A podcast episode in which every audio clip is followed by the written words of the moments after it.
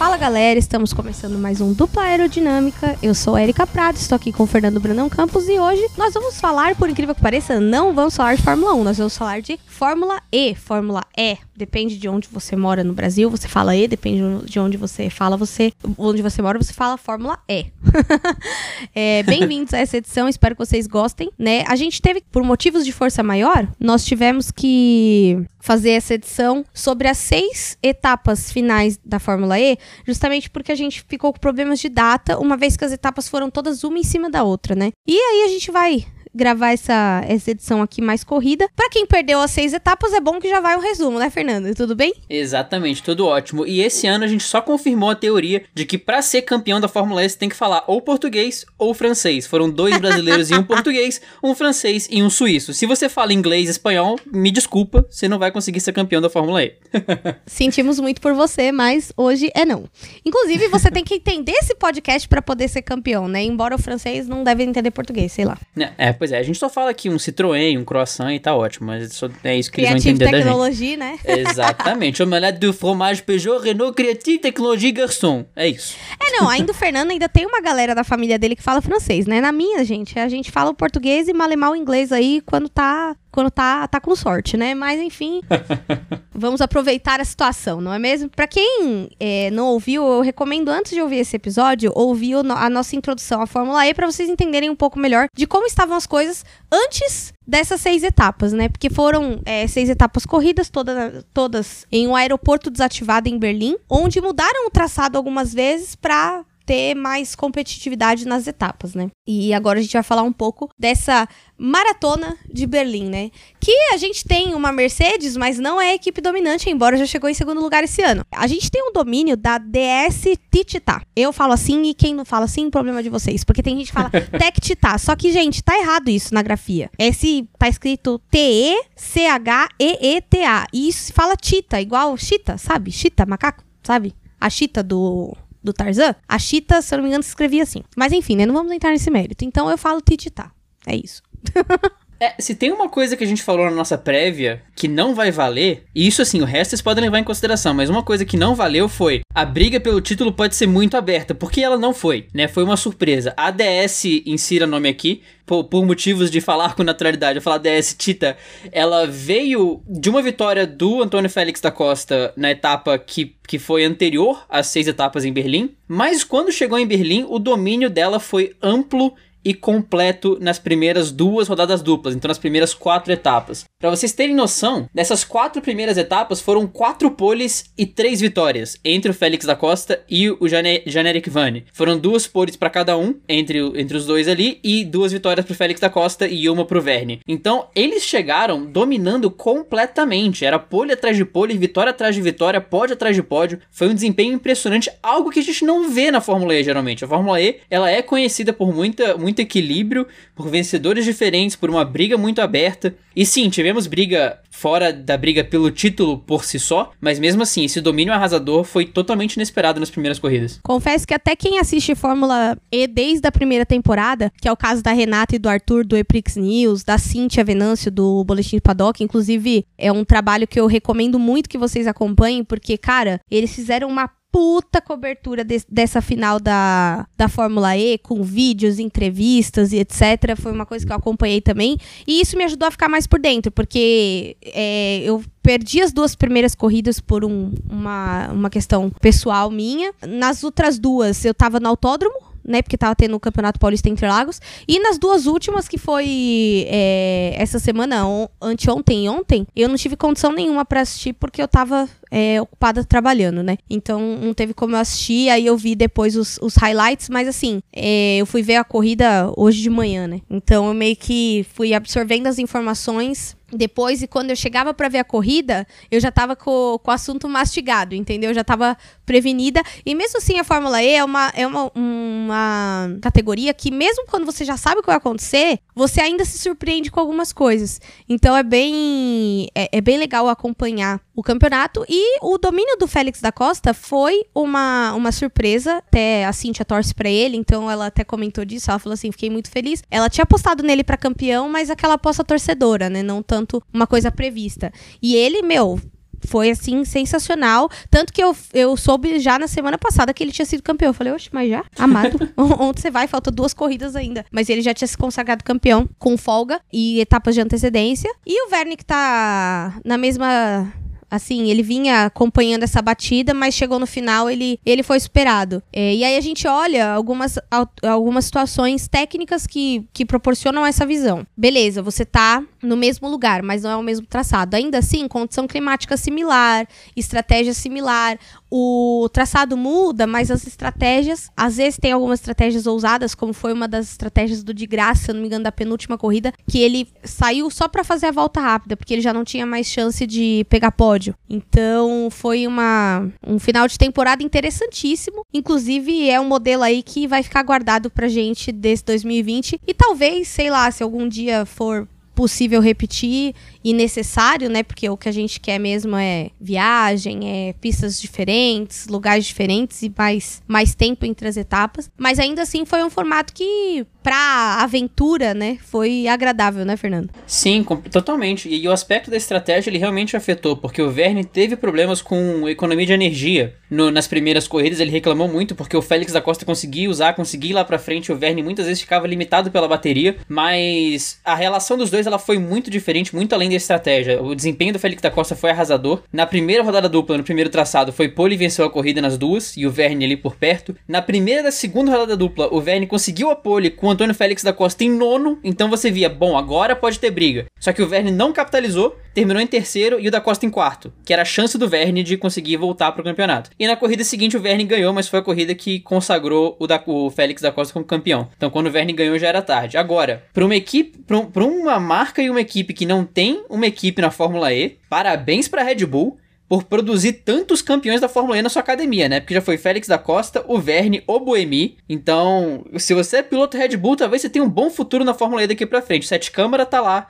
o, o próprio Alexander Albon tinha contrato com a Fórmula E antes de ser chamado para Toro Rosso. Então aí, se você tá saindo do ciclo Red Bull, a Fórmula E te espera no futuro próximo. E a Fórmula E é uma baita carreira, né? Tem muita gente que falava que tanto a Indy quanto a Fórmula E era, era o reduto de pilotos que não conseguiram ficar na Fórmula 1 e a gente vê que isso não é verdade através do Van Dorn, né? Que é o Van Dorn tá pilotando pra Mercedes, ele e o Nick DeVries. DeVries? DeVries? Isso, DeVries. DeVries. É que esse nome é um pouco meio meio estranho, né? Mas tudo bem. Ela, assim, Mercedes não é nenhuma Mercedes Fórmula 1, mas assim, vem bem, já veio emplacando vitórias, pole position, né? O que é difícil, porque é o primeiro ano da Mercedes na Fórmula E, né? Mas eles tiveram aí um probleminha de confiabilidade, né? Deram uma, uma errada aí na estratégia de energia e tudo mais. Porém, conseguiram colocar o Van Dorn numa vitória e conseguiram fechar a última corrida com uma dobradinha, o que é, só significa a força da Mercedes em qualquer esporte que ela entra, né? A gente tava comentando sobre isso, que hoje existe uma. Quando a gente falou de Fórmula 1, a gente fala que existe os anti-Mercedes. E na Fórmula E isso fica um pouco mais claro, né? Que o pessoal fala, puta, os caras chegaram ontem e já estão causando é, em equipes que estão desde a primeira temporada, né? Jaguar, Tititá e. Enfim. É, a Mercedes ela veio numa crescente do meio do, do, do início da, dessa maratona para frente, né? No começo ela até flertava com os pódios, com os resultados bons, mas não conseguia converter. O próprio Nick DeVries teve ali um quarto e um quinto que ele ia conseguir converter, mas o carro teve problema, ele até empurrou o carro, ele saiu e ajudou a empurrar o carro para fora. Outras vezes ficava preso em tráfego, outras vezes, enfim, alguma coisa impedia que a Mercedes conseguisse ir para frente. Mas na última corrida, no apagar das luzes, a Mercedes conseguiu converter uma dobradinha. Foi a primeira vitória do Van Dorn na Fórmula E em, em muito tempo, ele já tá lá, umas duas, três temporadas, então legal ver o Van Dorn enfim vencendo. É a primeira vitória da Mercedes também, e com o dobradinho. O Boemi até tentou dividir ali as Mercedes, brigar pela vitória também, já falar do Boemi daqui a pouco, mas não conseguiu, foi uma corrida completamente dominada por eles com tranquilidade, o que realmente prova a evolução da Mercedes para um possível ano que vem, né? Como a Mercedes pode vir para a Fórmula E no ano que vem. E é exatamente o que você falou. A Mercedes ela tá entrando naquela ideia de que se ela tá no campeonato é para vencer. Ela voltou para a Fórmula 1 com aquele projeto com o Rosberg e com o Schumacher, ele foi evoluindo até o ponto que chegou agora, sendo que ela saiu do projeto da Brown antes, era Brown e virou Mercedes. Na Fórmula E já conseguiu vencer prova agora. Então ela tem essa síndrome da Red Bull, né? A Red Bull que tá agora com, com Red Bull Leipzig na semifinal da Champions League. Na Fórmula 1 tem o, a equipe que tá indo bem. A Red Bull tem time em hockey, tem mil times em futebol. O Bragantino aqui do. Pois é do, do interior de São Paulo é da, Da Red Bull. Pois é, então tem, tem marcas que se elas, se elas entram, elas não entram para fazer número, elas entram para ganhar. E a Mercedes cada vez mais entra nessa ideia. E legal destacar que a, que a Mercedes tá preta na Fórmula E também, né? A Fórmula Sim. E que entrou nessa campanha anti-racismo e a Mercedes estava com o carro preto lá também. É, o que é, assim, o que é muito bom, porque significa que não é uma filosofia da equipe de Fórmula 1, porque tem o Hamilton lá, né? Isso foi cogitado, inclusive, e não é, é uma, é uma campanha da marca no geral, mesmo com dois pilotos brancos que eles são antirracistas, né? Isso é muito importante, né? Eu acho que eu tenho estudado um pouco sobre a cultura da marca, é, marketing digital e tudo mais. E, cara, qu quanto mais você favorece a cultura da marca como um todo, é melhor, mais forte e melhor é vista a marca em todos os aspectos. Então, essa temporada da, da Mercedes na Fórmula E significa sim que eles também estão envolvidos, primeiro, com a questão da sustentabilidade, que hoje é um ponto decisivo para muitas empresas, e segundo, com essa questão de políticas humanitárias e tudo mais, e antirracismo, anti-xenofobia, anti-homofobia e tudo mais. Essa coisa da, da inclusão, né, que nem deveria estar tá sendo discutida, né, pleno 2020, mas estamos esperando aí a evolução, né? Já soubemos que o Covid-19 não fez ninguém evoluir nada, né? Mas, enfim, vamos, vamos falar de coisa boa, que é Fórmula E. Achei que era TechPix. Poxa. não. é, TechPix ou iogurteira, iogurteira Top Term. Exatamente.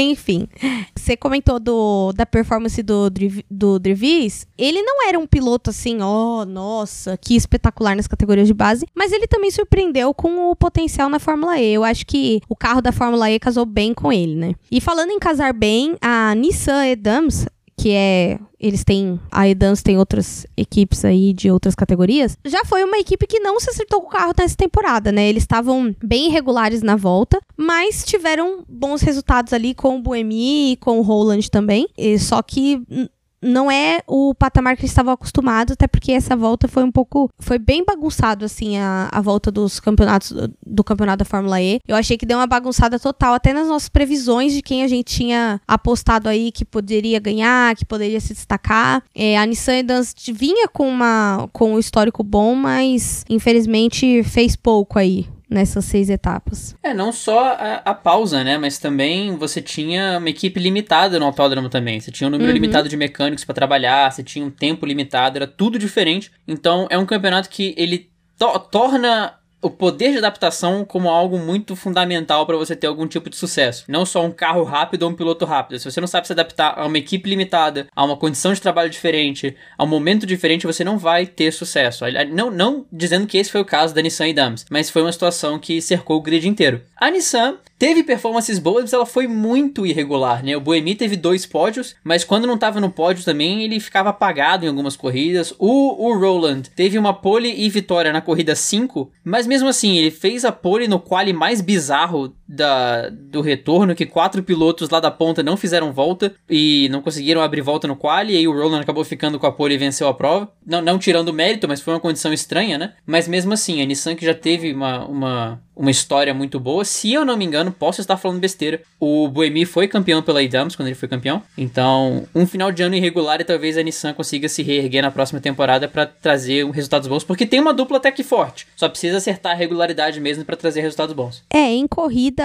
a constância e, e a regularidade dos, dos resultados pesa muito, né? Que nem muita gente pergunta o que vários pilotos ficaram fazendo muito tempo em várias equipes, inclusive na Fórmula E isso também é cogitado, né? Porque tem, pô, é um campeonato que chegou a sua sexta temporada agora, né? Se você for no YouTube, você consegue ver todas as temporadas da Fórmula E desde a primeira até agora, né? Então você vê caras que estão ali, figurinha carimbada, mas que não, não são pilotos de ficar pegando pódio, não são pilotos de ficar é, ganhando corrida, ganhando campeonato, mas que estão ali, entendeu? Justamente por quê? Porque a constância e a evolução. Lembrando que quando você começa uma categoria nova, no primeiro e no segundo ano são mais problemas do que outra coisa. E aí Sim. depois você começa. Aí teve o, o Gen 1, que era aquele que eles trocavam de carro. Aí vem o Gen 2, que não precisa mais trocar de carro. Então tem uma história. E essa, essa questão da, da constância ela é muito importante, né? É, agora, essa história do, do Daniel Abbott aqui, é, a gente contou no primeiro episódio que ele foi demitido da equipe do pai, né? Não sabendo que era impossível, foi lá e fez ser possível. né? O, a Audi é uma, uma equipe da família dele. É, e o seu substituto, o René Rast, Rast, Rast mesmo. Rast. Gente, hoje eu tô com uma dificuldade tremenda desses nomes diferentão, né? Porque não pode ser um nome tipo Raikkonen. Raikkonen se escreve como se lê, né? Não, se lê como se escreve, né? Então podia ser assim, né? Pois é. Ele teve veio crescendo, né, nessas seis etapas, lembrando que ele entrou no meio do negócio sem saber mais ou menos o que estava fazendo, com um companheiro de equipe que é bicampeão de Fórmula E, né? Então não dá para você, é aquele negócio você ter que entrar com cuidado para não fazer muita besteira. Porém, embalou no final, né? E pegou aí um P3 e um P4 nas últimas etapas, superando até o Lucas de Graça, que inclusive, tocando nesse assunto do de Graça, eu achei que ele tava com uma performance bem ruinzinha nessas seis etapas, né? Tava bem apagado. Teve corrida que ele nem apareceu muito assim. Eu achei que eu acho que ele não platou assim, né? Ele ficou ali onde ele estava mesmo desde o começo da temporada, né? Uma pena porque o de Graça é bicampeão é, da Fórmula E, é brasileiro, então a gente sempre torce por ele. E mas ele tava bem apagado esse fim de temporada, né, Fernando? Você falou do Rash perdido, fiquei imaginando o Rash no grid. O que, que eu tô fazendo aqui? Eu tenho só seis anos, mas enfim. Como eu cheguei aqui, eu tava vendo o show da fé.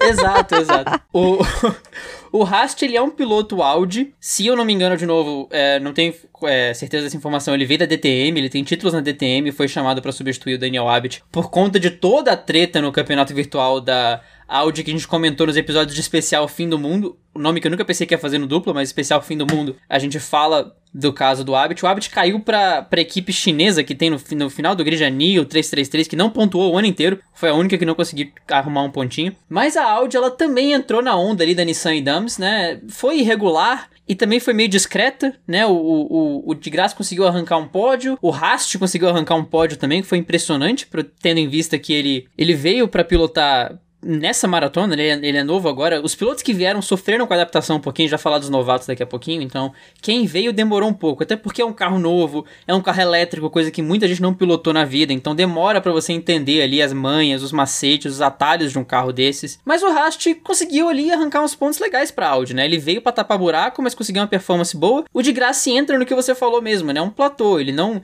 se destacou, não tirou leite de pedra, mas também não, também não fez uma besteira muito grande. Ele se envolveu numa treta com o Félix da Costa na última ou penúltima corrida, agora não vou lembrar qual foi. Que o da Costa foi passar por ele, o, o de graça deu um totó e foi punido pelo totó depois da corrida de graça falou que não achou que era o, o, culpado pelo acidente e aí o da Costa respondeu no Twitter: "Bom, então a gente estava em duas corridas diferentes, né?" E para mim foi curioso ver o da Costa respondendo uma notícia que fala do de graça em inglês, um brasileiro e um português tretando em inglês, mas fica aí a nota e também uma nota off topic em relação ao que a gente tá falando agora, de parabéns também, né? Porque é legal você ver um campeão português na, na Fórmula E. Acabou que a gente não comentou isso, sobre, sobre isso, mas Portugal é um país que ama muito automobilismo, pelo que a gente vê na movimentação das redes sociais, pelo que a gente vê do movimento, até porque Verdade. falamos a mesma língua, então a gente vê muito a gente vê muitos portugueses comentando. Nunca teve um campeão em Fórmula 1 em categorias muito grandes assim, mas na Fórmula E acaba de ter o primeiro campeão merecidamente pra caramba. Então fica aí a nota de parabéns para para os nossos amigos portugueses pelo título do Félix da Costa. Mas a gente tá falando da Audi. Então, realmente, uma, um, uma maratona irregular da Audi. Tá assim, né? Médio. Eles, se, se a média para passar pra próxima temporada na Fórmula E fosse 6, eles teriam tirado 6. Olha que maravilha. eu brinco, mas eu fiquei um pouco chateada aí, né, com esse negócio da Audi, porque a Audi, nossa, a Audi, né? E no, na Fórmula E a Audi era bem forte, né? Era tipo, talvez a mesma Audi da WEC, né? Então, uhum. eles têm uma uma entrega, uma performance super legal, mas esse ano deixou a deixou a desejar, né? A, agora a gente entra na, na parte, né? O Gunter, que não é o Gunter Steiner, é o, o Gunter e o Fringes da, da Fórmula E, né? Eles também estavam com um carrinho sofrido ali, né? É, o Gunter abandonou quatro das seis últimas corridas e terminou uma em P1 e outra em P12, ou seja, né? Do luxo ao lixo em um pouco, em, um, em curto espaço de tempo. E o Fringes abandonou duas corridas e não largou na outra, né? Mas, enquanto participou, foi mais constante do que o colega de equipe que fez P2, P2 e P4, né? Então ele estava ali sempre entre os cinco primeiros, né? O que talvez não indique nada, porque às vezes o carro também não ajuda, né? Às vezes o piloto tá ali, tá quase tendo que descer do carro para empurrar até o final, né? Então, assim, a equipe tá passando por por um momento pesadinho ali e acho que eles têm que voltar mais forte para a próxima temporada, senão eles vão ser tipo a Williams, né? A Williams 2019, que foi tenso. É, o Gunther e o Frins foi uma situação esquisita, porque o companheiro de equipe dos dois eu não lembro muito bem de ter visto algo parecido, né? O, o Gunther da, B, da BMW e o Frins da Virgin, os companheiros não tinham um momento tão bizarro. Eu acho que esses dois, eles foram tipo a McLaren vivo morto que a gente estava comentando na, na corrida Sim. passada. O Gunter fazia morto, aí quando fazia o vivo, ele ganhava a corrida, depois voltava, morto, abandonava as provas. E o Frins a mesma coisa, ele não largou em uma, abandonou duas, mas na metade que ele participou, pódio duas vezes e um P4 na outra. Isso também colaborou muito para esse título tão cedo do Félix da Costa. Porque enquanto o Félix da Costa era muito constante na ponta, não tinha um piloto atrás dele que era muito constante para fazer frente. Numa corrida era o Gunter, aí o Gunter não largava. Aí na outra era o Frins, aí o Frins batia. Aí na outra era o Verne, aí o Verne tinha problema. Então o Félix da Costa isolava e a galera atrás dele revezava, dividia os pontos, né? Ele não, ele, ninguém conseguia ter ali um capital muito grande, uma constância muito grande para rivalizar com, com o português. Por isso também o título com duas etapas de antecedência. Mas é realmente esperar para ver se o Gunter e o Freeze vão conseguir ter desempenhos melhores ano que vem, com uma, com uma confiabilidade um pouquinho maior e com uma capacidade de converter mais resultados, porque talento eles têm. Não à toa os resultados que eles conseguiram extrair com a BMW e com a Virgin. Falta só não ter tantos problemas assim, o que novamente volta pra gente porque a gente tava falando da maratona. Se o carro tem um problema, você não tem a semana ou duas semanas ou três semanas para corrigir. Você e você um não dia, tem né? 30, 40, 50 pessoas para corrigir. Você tem uma noite e 13 pessoas para corrigir. Às vezes você não faz uma correção completa você dá uma remendada ali com fita crepe, com fita isolante e vamos nós. Então, a maratona fez vítimas aí também. Uma coisa que é importante lembrar é que, assim, a Virgin tá em outro momento de equipe. A BMW ela entrou na temporada passada, fez a temporada bem, é, na, na última temporada, e aí agora essa temporada de 2000 e 2020 aqui foi um pouquinho cagada ali, tava meio, né, os caras meio que se perderam ali no, no desenvolvimento. Já a Virgin já tá há mais tempo. Like a Virgin. Toda vez que eu falo o nome dessa equipe, eu lembro disso, gente. É, é o auge. Eu lembro da. Eu, eu lembro não da Madonna cantando isso. Eu lembro da do Diário de Bridget Jones, quando ela tá presa, dupla aerodinâmica também são filmes populares. Ela é presa, né? E aí ela chega numa prisão nas. Acho que é na Tailândia que ela tá, e aí ela e aí ela fala: "Não, se vocês vão cantar, tem que cantar certo, porque ela é britânica, né? Então ela fala inglês e as, o pessoal de lá um inglês bem diferente, né? E aí ela Like a Virgin. Aí depois do final tá todo mundo cantando no dia que ela sai da prisão. É maravilhoso esse filme. E aí toda vez que eu falo da Virgin equipe, eu lembro disso, que inclusive a, a Virgin foi uma uma equipe que tentou a Fórmula 1, não deu nada certo e aí eles foram pra Fórmula E num, numa, num patamar diferente. A Virgin deu bem mais certo na, na Fórmula 1. Na Fórmula 1 na Fórmula E, mas assim, eles estão em um momento diferente, né? Eles já têm mais, mais bagagem, entendeu? Já tem 11 vitórias, a BMW tem 4, então assim, é, foram dois pilotos que a gente consegue ver que tiveram muitos problemas, mas também uma questão de sorte, né? Porque o companheiro de equipe não estava sofrendo tanto, né? Que o Bird, por exemplo, foi bem até, não foi assim, ó, nossa, maravilhoso, mas até que estava bem. É, o Bird, que a gente vai falar dele daqui a pouco, estava de, de saída da Virgin, mas realmente, a Virgin tem um, um projeto mais estabelecido e foi não foi normal a gente ver o que aconteceu. O Frins mesmo, ele caiu muito em uma das corridas, ele tava lá brigando pela ponta, de repente caiu completamente, se envolveu em umas baguncinhas ali, então foram etapas que não foram generosas com os dois, porque não foi só bagunça de. Assim como não foi só confiabilidade, também não foi só problema durante as corridas, não foi acidente, não foi problema, nada disso, né? Foi um, um combinado. Então, Gunter e Frins sofreram aí com nossa querida sorte que não tava do lado deles também. É. Na verdade, eu tô olhando aqui, ó, pelo que eu tô vendo, eu falei uma groselha aqui, pessoal. A BMW tem mais. É, a BMW Andretti, né? Ela tem 69 corridas e a Virgin também. Então, assim, eles têm. É que eu acho que a BMW não era. Não era patrocinadora ainda da equipe quando entrou, porque a, a entrada da BMW foi 2019.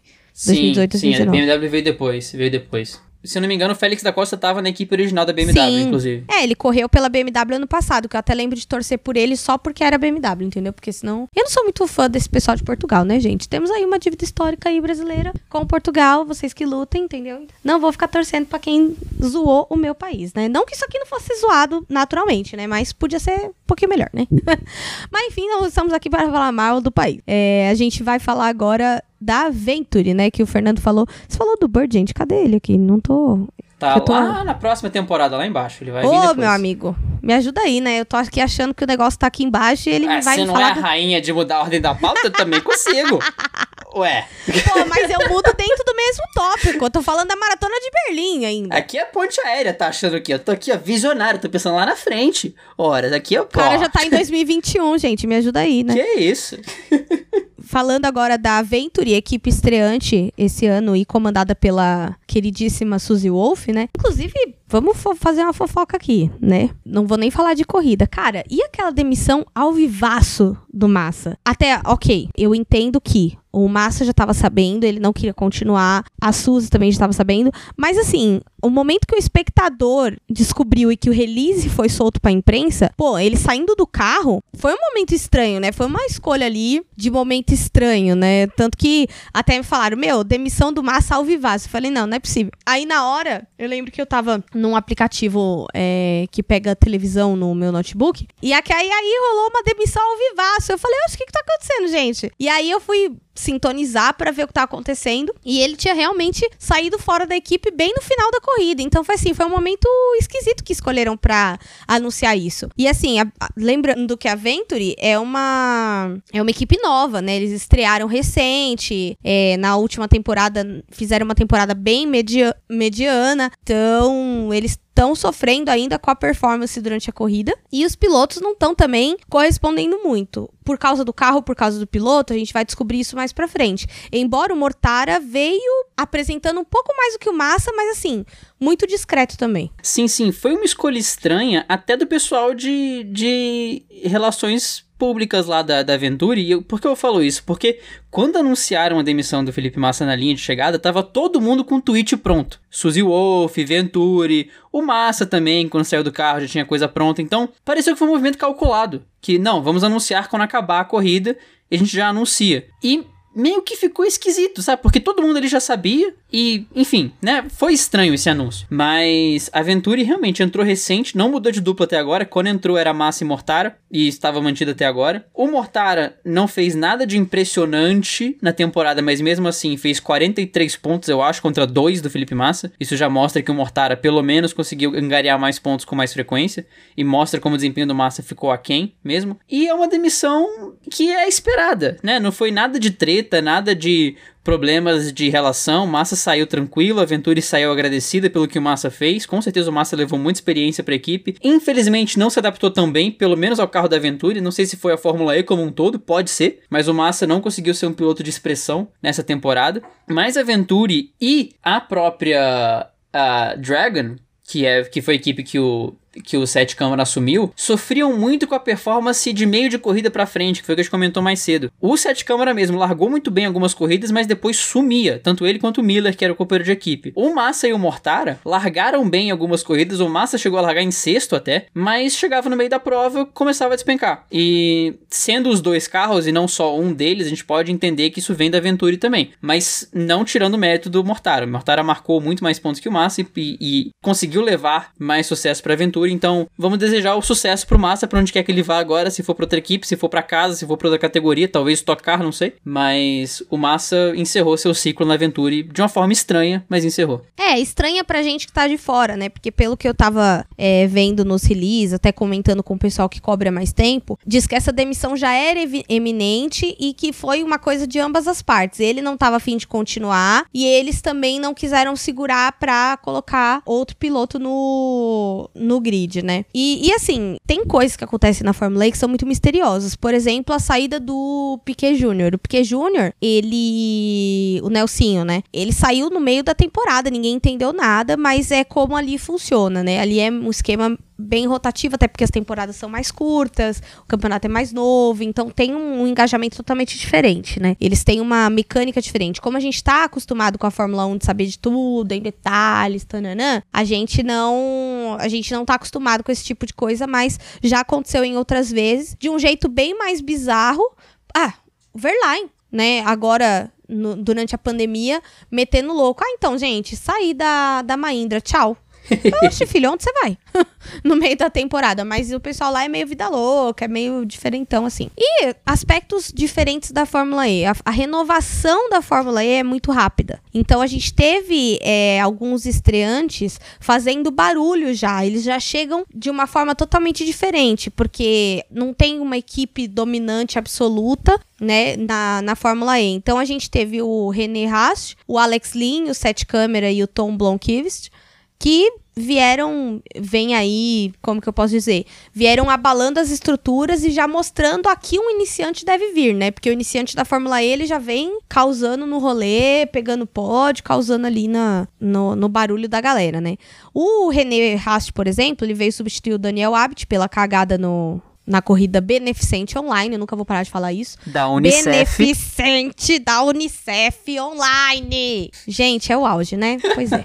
A gente não vamos entrar nesse mérito, porque, né, é foda, né? Cadê a Naja pra picar essas pessoas? Não tem, né? Pois é. E ele pegou ali, ele teve resultados ali, dois resultados é, dentro do top 10, né? Dentro do top 5, né? P3 e P4, já pegou um pódio, né? Na estreia, não na, na primeira corrida, mas nas corridas de estreia ali, né? Na, nessa maratona de Berlim e pegou um P10 ali, ou seja, tá sempre pontuando, já promete resultados expressivos para a próxima temporada. É, ele não ficou se arrastando na pista, o que já foi uma vantagem. Ó, Sim. Ah, ah, meu Deus.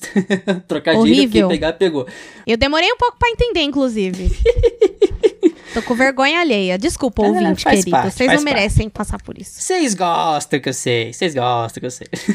mas o René gente comentou muito sobre ele já, inclusive, mas é isso, ele conseguiu vir e estrear com qualidade, ele não é um cara novo. Enquanto isso, eu vou enrolar pra dar um, um goggles no nome dele rapidinho e ver a idade dele. Mas Quem? ele não é um, um cara novo do nosso querido René Rast. Ele tem precisamente 33 anos. Então não é um cara novo com a perspectiva de criar uma carreira na Fórmula E. Não, ele veio tapar buraco. É tipo o André Lotterer, quando ele foi correr pela Caterham em Spa, que tinha que substituir alguém, chamaram o Lotterer pra encher. Pra fazer número lá. Ele tinha quase 40 anos já, não tinha corrido de Fórmula 1, mandaram ele lá. Acabou que teve pane na largada, não fez feio. Mas o Rast foi o mesmo esquema, veio tapar buraco, o piloto da Audi falou: quer fazer os corridinhos ali na, na- no, no- no aeroporto? Ah, bora. Ele foi, fez uma corrida muito boa, fez várias corridas muito boas, inclusive, com terceiro, quarto e um P10, e cumpriu a função do contrato dele, né? Conseguiu os resultados ali, não é um cara que vai querer fazer uma coisa linda na Fórmula E, mas fez ali o, o arroz com feijão dele e ainda levou um troféu pra casa. O Frila que deu certo, né? O Frila que deu certo. Aprende aí, Huckenberg. Exatamente. Não, mas assim, agora eu quero destacar um aspecto que talvez você não tenha prestado atenção. Você olha a idade dos pilotos da Fórmula E, não é a Fórmula 1 qualquer 17 anos chega não, gente. O mais novo ali, acho, no, do grid atual, é o Sérgio Sete Câmara. É ele e o De Vries, que saíram da Então. Fórmula 2 agora. É. Exatamente. O resto é tudo tio já. Já é tudo da minha idade pra mais velho já. O de graça é mais velho que eu. O Bird acho que é mais velho que eu. Peraí, vamos ver. Ó, o De Vries tem 25 anos e o Sete já não é Câmara... nenhuma criança. Não, né? e o Sete Câmara tem 22. Então, também já não é nenhuma Ah, o Sete criança, Câmara né? de 98 também, rapaz. 23 de maio. Ele é um mêsinho depois de mim aí. Legal. Seu amiguinho. É o Sérgio Sete Câmarazinho, seu amiguinho. Nossa senhora.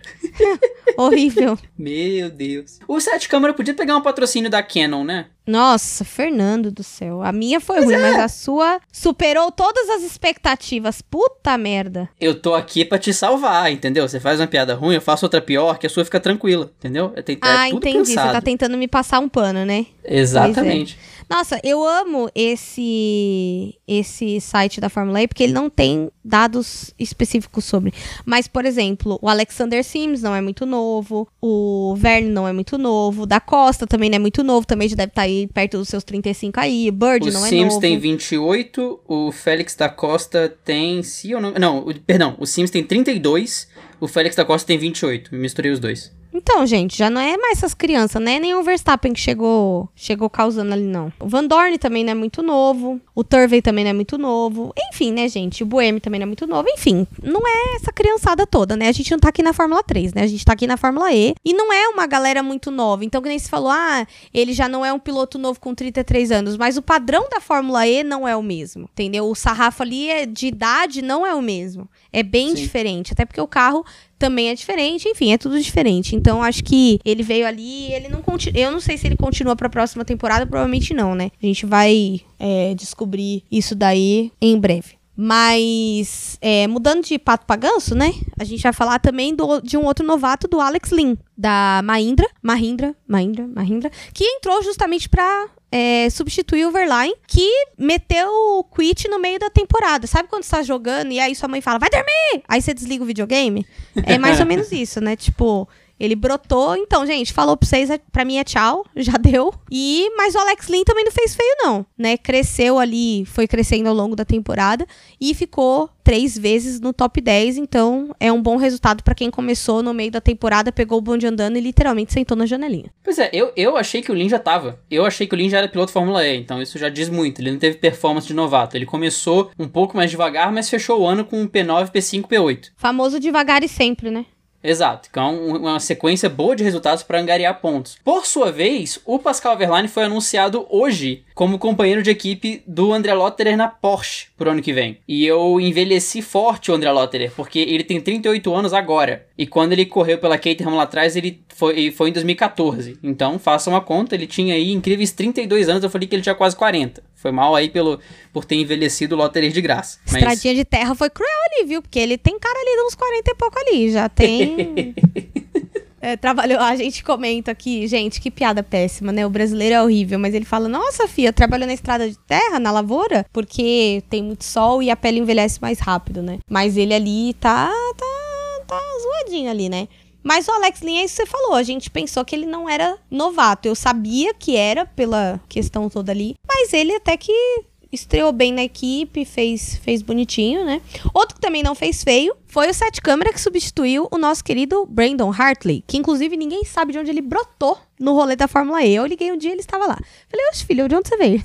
O Hartley é o próprio estagiário, porque ele brotou no Toro Rosso, ele brotou na Fórmula E e depois ele some. Você não sabe onde ele tá. Mas é porque aí que tá. Você perdeu um fio da meada aí, porque ele veio da academia da Red Bull, aí não ah, tinha vaga, vaga para ele no rolê da, da Fórmula 1, do, das Fórmulas da Red Bull. Ele falou: então, beleza, beijo, tchau vou correr de WC, vou correr de protótipo. Aí fez o campeonato WC, ele é vencedor das 24 horas de Le Mans, né? Ele já venceu a 24 horas de Le Mans. E aí, depois dele ter tido essa oportunidade da Toro Rosso, ele foi brotando em umas outras corridas aí, tipo dessa Fórmula E, né? Que foi onde ele brotou aí de novo, mas já foi substituído também pelo Sete Câmara. Mas assim, o Sete Câmara teve dificuldade com o carro, né? Uma adaptação com o carro e, e etc. Mas foi crescendo é, ao longo do tempo, porém não fez nada assim de muito expressivo, a não ser um P9 que ele fez em classificatório. Mas é aquilo, né? A gente também não pode esperar muito de uma equipe como a Dragon, né? Ela tá meio lá, meio cá ali. Ela não é das melhores, né? Ela não é nenhuma Tititá, nenhuma Mercedes, Jaguar, não é nesse nível de equipe, então a gente também não pode esperar muito. É, deixa eu fazer uma correção então. O André Lotter é o Dan Stubach. Porque o Dan Stubach faz novela, faz ESPN, faz CBN. O Lotter é o Dan Stubach. Ele aparece em todo canto e todo tá lá. O Lotter não, Dan... perdão, o Hartley. O Hartley é o Dan Stubach. O Dan Stubach, que é cover também do Tom Hanks. Inclusive, Olha aí. por muitos anos eu acreditei que fosse a mesma pessoa, porque, né? Será que o, será que o Hartley é o Tom Hanks, então? É, esse, é essa a conclusão que a gente chegou aqui agora? Talvez ele seja o Batman. Você já viu o Berdon Hartley e o Batman no mesmo ambiente? Eu nunca vi. Que direção que isso tomou, meu Deus. Enfim. o Sete Câmara começou muito mal. Muito mal. Mas porque ele estava se adaptando ao carro. No primeiro quali dele, ele ficou em último de longe. Na primeira corrida ele estava quase um minuto atrás da galera e o safety car botou ele de volta na briga. Então ele estava ali se batendo um pouco, se quer, tendo que se acostumar com o carro, porque é muito diferente, não tem como fazer, não tem como ser de outra forma. Só que o Sete Câmara cresceu muito no meio do, do início pro final. Se no primeiro quadro ele foi último por muito e perdeu o ritmo de prova da galera, nos últimos quadros ele tava colocando o carro da Dragon em P9. Na última prova ele chegou ali a andar em P8, P7 com o Miller em último. Então o Sete Câmara fez sim provas boas e para mim essa maratona foi muito assim uma pré-temporada gigante para ele para entrar bem na próxima. Ele tomou isso ali como a pré-temporada, o, o, aquela, aquela temporada de verão para ele. E aí ano que vem ele entra adaptado com o carro. A tendência é que a Dragon ofereça esse assento para ele e como na Fórmula 1 não vai aparecer nada por agora, eu acho que ele tem mesmo que aceitar e conseguir aí se fortalecer na carreira, porque ainda é novo, ainda pode conseguir alguma coisa mais pra frente. E Fórmula E, como a gente falou, não é demérito para ninguém. Se conseguir um assento legal na Fórmula E é muito bom também. Exato, né? Eu acho que é, é importante a gente pensar sempre na continuidade da carreira, embora o Sete Câmara tá uma loucura, né? Porque ele tá de piloto reserva da AlphaTauri e tá de, de piloto, tava de piloto agora na, na Dragon, né? Vamos ver ano que vem que rumo que toma essa carreira dele, para ver se ou ele fica lá ou ele vai para os Estados Unidos, porque no começo do ano, se não, se eu bem me lembro, em janeiro, se falava muito do sete câmara na Índia, né? Dele mudar para automobilismo americano com a superlicença e tudo mais. Então, assim, esse, aí ele brotou no programa da Red Bull de novo, aí brotou na Fórmula E, então assim, a gente tem que ver para que destino vai. E ele mesmo é, comentou em entrevistas que ele estava um pouco confuso é, de onde estava indo a carreira dele em automobilismo, porque a Fórmula 1 a gente já sabe como é que tá difícil subir um piloto, né? O pessoal prefere trazer o Alonso de volta do que subir um piloto da base, né? Mas enfim, não vamos falar sobre isso, só quer sobre Fórmula E. E por último, o nosso estreante, o Tom Blomqvist, substituindo James, que calado é um poeta, pegando o P12 e o P17, e vai ser substituído na próxima temporada pelo Sam Bird, na Jaguar. Né, que foi de onde saiu também o Nelsinho, enfim, a Jaguar tem uns, umas coisas assim que a gente não consegue muito entender co como que tá funcionando ali dentro, né? É, o nosso querido Tom Sueco, que eu não vou nem tentar falar sobre o nome dele, ele foi o próprio tapa-buraco, porque o James Calado correu as primeiras quatro etapas da maratona. E aí, nas últimas duas, o Tom veio pra, pra tapar buraco e ir embora, porque o assento dele é do Sam Bird na próxima temporada. Então, só veio aí, fez um P12 e um P17, pegou ali o, o o salário de frila dele e foi embora fazer, seguir a vida dele, não teve, não, não fedeu, nem cheirou, nem vai ficar. Foi, chegou no aniversário, deu presente foi embora. Foi isso que ele fez. Bom, então nesse caso agora a gente entra numa reta de previsões, possibilidades, expectativas para a próxima temporada, né? Espero que vocês tenham gostado desse pocket da Fórmula E. Na próxima temporada, com certeza, a gente vai fazer uma cobertura corrida a corrida, vai fazer umas coisas legais aí para vocês. É, e agora a gente começa a falar da próxima temporada, né? Que inclusive já começa em janeiro, em Santiago, no Chile, dia 16 de janeiro de 2021, né? Espero que até lá a gente já tenha tomado a vacina do Coronga e já possa viajar, por exemplo. É, a gente falou o calendário da próxima, da próxima temporada da Fórmula E no programa de preview, então se quiser pegar o calendário cheinho, vai estar tá lá. A temporada que é a diferença é que ela não vai ser de dois anos, em dois anos, ela não vai ser 2019, 2020 2020 2020 2021. Vai ser 2021. Isso vai ser de janeiro a julho de 2021 para equilibrar tudo e aí dali para frente voltar a ser como era antes. Vai ser o que a Fórmula 1 tá fazendo agora, basicamente a Fórmula E vai fazer depois para equilibrar tudo, né? Ela começa dia 16 de janeiro em Santiago e termina dia 25 de julho em Londres, sendo que essa etapa é uma rodada dupla, tem corrida 24 e 25 em Londres. Mas assim, né? Pelo menos na minha opinião, eu preferia que a Fórmula E fosse a temporada em um ano só, em seis meses, do que essa questão que eles fazem de fazer uma temporada metade num ano, metade na outra. Porque quando volta, eu, por exemplo, que sou uma pessoa perdida, eu já esqueci tudo que aconteceu no ano anterior. Passou o ano novo, parece que apagou, deletou do HD o ano anterior. E aí eu falo, puta merda, e agora? Aí eu tenho que voltar lá, ver os highlights de novo, para entender o que tá acontecendo, porque senão eu fico totalmente perdida. Eu tenho esse probleminha com a Fórmula E. Inclusive, teve dois anos que eu parei parei de acompanhar justamente por não entender o que tá acontecendo e ter desistido. Bom, e aí a gente entra na dança das cadeiras da Fórmula E, que já foi definida esse ano, que é o Sunbird saindo da Virgin pra Jaguar, né? Que a gente já tinha citado isso na, quando falou do Don, Tom Blomqvist. E o Nick Cassidy vai pra Virgin. Uhum. Gente, tem que confirmar aqui, porque eu tô lendo um negócio aqui apareceu um negócio errado aqui pra mim, hein? O Fernando tá me sabotando, deixa ele. Ele tá bravo ainda por causa do negócio do Ricardo. Falei que eu ia falar no Ricardo, ele tá me sabotando na pauta, deixa ele. e é isso. E até agora o Massa e o James calado estão sem assento até agora, né? Então, se o James continuar calado, ele vai continuar sem assento. E o Massa a gente não sabe, né? Pode ser que ele brote numa estoque, o que seria muito legal. Você gostou dessa piada do calado, né? Você tá, você tá tá gostando dela. Você tá indo. Gente, é que tem uns nomes na, na Fórmula E sensacionais de falar. Calado é um deles. Calado, Calado é um poeta, gente. James Calado. Quem coloca esse nome no filho, né? Esse sobrenome é o quê? É qual que é a nacionalidade desse pelego? Peraí. O Calado que só fez besteira na volta da Fórmula E também, né? Então, realmente ele fez por onde para ser substituído pelo Tom Blokest, Tom, Tom Sueco. O James Calado é britânico. Nasceu em Cropthorne, United Kingdom, no dia 13 de junho de 1989. Tem 31 anos e já ganhou o campeonato de Endurance de 2017 e as 24 horas de Le Mans de 2019. Gente, mas o povo da Le Mans, né, não tem o que fazer, vamos correr de Fórmula E, né? Todo mundo. é, uma coisa que é bem engraçada que você falou, pô, o cara é britânico, né? E tem um nome que seria tipicamente latino, né? Não sei de onde tiraram esse. Agora esse vamos entrar aí. na página da Wikipedia dele, que ele deve ter uma mãe e um pai em espanhol. Pera aí, agora a gente vai entrar lá. Português, talvez? Talvez. Mexicanos? Uh, uh, uh, career, não, não fala da vida dele aqui não. É, não vou achar isso fácil, não. Segue jogo. É. Bom, e agora a gente entra nas classificações, né? Fernando, por favor, me dê as classificações de pilotos, por favor. Antônio Félix da Costa foi campeão ah, com 100... Cent... É, pera, pera, pera, para, para, para, para, para, para. Ele tem origem portuguesa. James ah. John Calado é um automobilista britânico. Calado tem origem portuguesa. James Falei? John. James John. Isso é James tipo o quê? João José? John. Embora James é Thiago, né? Sim, mas o nome do meio é escolhido. Não foi, não foi sem querer, isso foi pensado. Esse James John aí foi de propósito. Então, Horrível. parabéns. Parabéns, ficou uma bosta. Exatamente. Enfim, abraço aí pro James Calado que tá ouvindo a gente. É... Espero que não. Não, relaxa, se ele ouvir, ele vai ficar calado, tá de boa. Opa, também consigo. Enfim, Fernanda, classificação de pilotos, por gentileza. Eu tô tentando. Vamos lá. Antônio Félix da Costa foi campeão com 158 pontos e foi seguido por Van Dorn com 87. Foi nesse nível. Jean-Eric Verne foi terceiro com 86.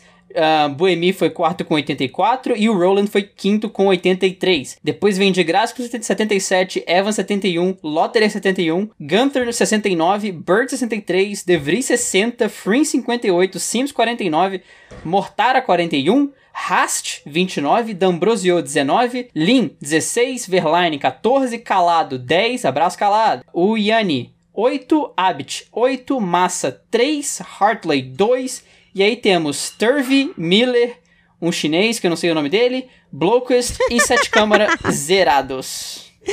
Ai, santo Deus, eu amo. O nome do chinês é Queen Hua. Queen Hua. Queen Hua. É isso. E, e- e o campeonato de equipes? Campeonato de equipes ficou com a DS Tititá com 244 pontos. Nissan Edans. Olha aí, ó. Nissan não foi tão bem, tão mal, hein? 167 pontos. Mercedes em- com 147 pontos em terceiro. Envision Virgin com quatro, é, em quarto lugar com 121 pontos. BMW Andretti com 118 pontos em quinto lugar. Em sexto, Audi Sport Abit Scheffler, 114. Inclusive, gente, todo mundo tem nome de patrocinador, já perceberam? Uma beleza. A Jaguar com 81 pontos em sétimo lugar. A Porsche com 79 pontos em oitavo. A Mahindra em- com 49 em nono. E em décimo, fechando, a Venturi com 44 pontos. Tem mais gente, tem mais gente. Aperto ler mais, tem mais duas. Load more. Sorry! Temos a Dragon. Eu tava me perguntando, perguntando isso. Falei, gente, tá faltando a Nil aqui. É, a Dragon em décimo, é, em décimo primeiro com dois pontos. E a Nil não pontuou. Ô, tristeza, né? Só porque a eu tava, eu tava com uma expectativa positiva com a Nil, né? Mas me lasquei, como sempre, né, gente? a sou tava na pessoa que- Matrix, dá nisso. Ei! Nossa. Então, né, gente, depois dessa piada horrível, vamos começar o encerramento do programa, né? Porque Matrix nem é do seu tempo, né, Fernando? Quando você nasceu já tava o quê? No 2, no 3? Que era tipo. Porque teve o Matrix, o Matrix Reloaded e o Matrix Evolution, ou ao contrário, uma coisa assim. É, O enfim, inimigo agora é outro. né? Não, e detalhe, né? Foi onde eu me apaixonei por Keanu Reeves e descobri que Keanu Reeves é um vampiro. Por quê? Porque Keanu Reeves tem a mesma cara desde que ele é o Neo, né? Em 97, 98, sei lá. Como diz o Everaldo Marques, é a síndrome Paula Toller, né? Nossa, é. Fazer amor de madrugada. A gente já achou o remédio dela. É, qualquer hora vocês procuram isso no Twitter do Everaldo Marques, que ele falou sobre isso. Então vamos lá, né, gente? Primeiro eu queria agradecer vocês. Queria pedir desculpa mais uma vez por esse super resumão. Espero que vocês tenham gostado. É, espero que vocês estejam de volta em janeiro com a gente na, na temporada da Fórmula E de 2021, né? Queria agradecer a todos e para nos encontrar nas redes sociais, arroba Aerodinâmica no Facebook Dupla Aerodinâmica, no Instagram e no Twitter, arroba Aerodinâmica. Para me encontrar nas minhas redes sociais particulares, arroba tudo junto no Instagram e arroba no Twitter. É isso aí, ficamos por aqui, um forte abraço e até segunda-feira com o podcast da Fórmula 1. Um grande beijo e até mais. Pra me encontrar nas redes sociais, arroba FBrunoCampos no Twitter e no Instagram, também dando meus pitacos nas redes sociais do Dupla com a Erika. Os Best Fans estarão de volta na segunda-feira, nós não esquecemos de vocês, vocês vão estar lá bonitinho. Deixa lá sua mensagem no Twitter, no Instagram. E, e se você, querido ouvinte, está nos escutando na Apple Podcasts, não deixe de deixar as 5 estrelinhas, porque elas são muito importantes para nós. Eu vejo vocês na segunda-feira falando sobre o GP da Espanha. Um abração para todo mundo e até a próxima.